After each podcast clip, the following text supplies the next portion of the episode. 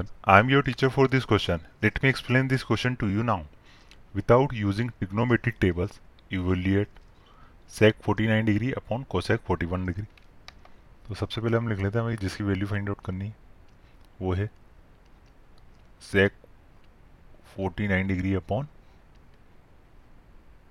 cosec 41 degree तुम्हें पता होना चाहिए कि सेक 90 माइनस थीटा, ये किसके इक्वल होता है? ये इक्वल होता है कोसेक थीटा की। तो मैं सेक 49 को क्या लिख सकता हूँ? मैंने लिखे सेक 49 को sec 90 minus forty one upon नीचे क्या है? कोसेक 41 तो ये क्या हो जाएगा? Sec 90 minus theta cosec theta के इक्वल होता है।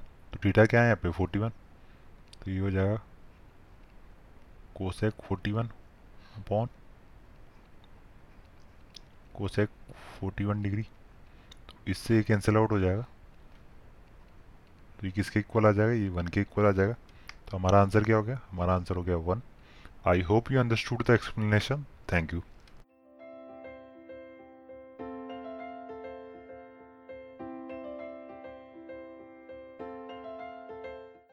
this podcast is brought you by Hubhopper Shiksha Abhiyan अगर आपको ये पॉडकास्ट पसंद आया तो प्लीज़ लाइक शेयर और सब्सक्राइब करें और वीडियो क्लासेस के लिए शिक्षा अभियान के यूट्यूब चैनल पर जाएँ।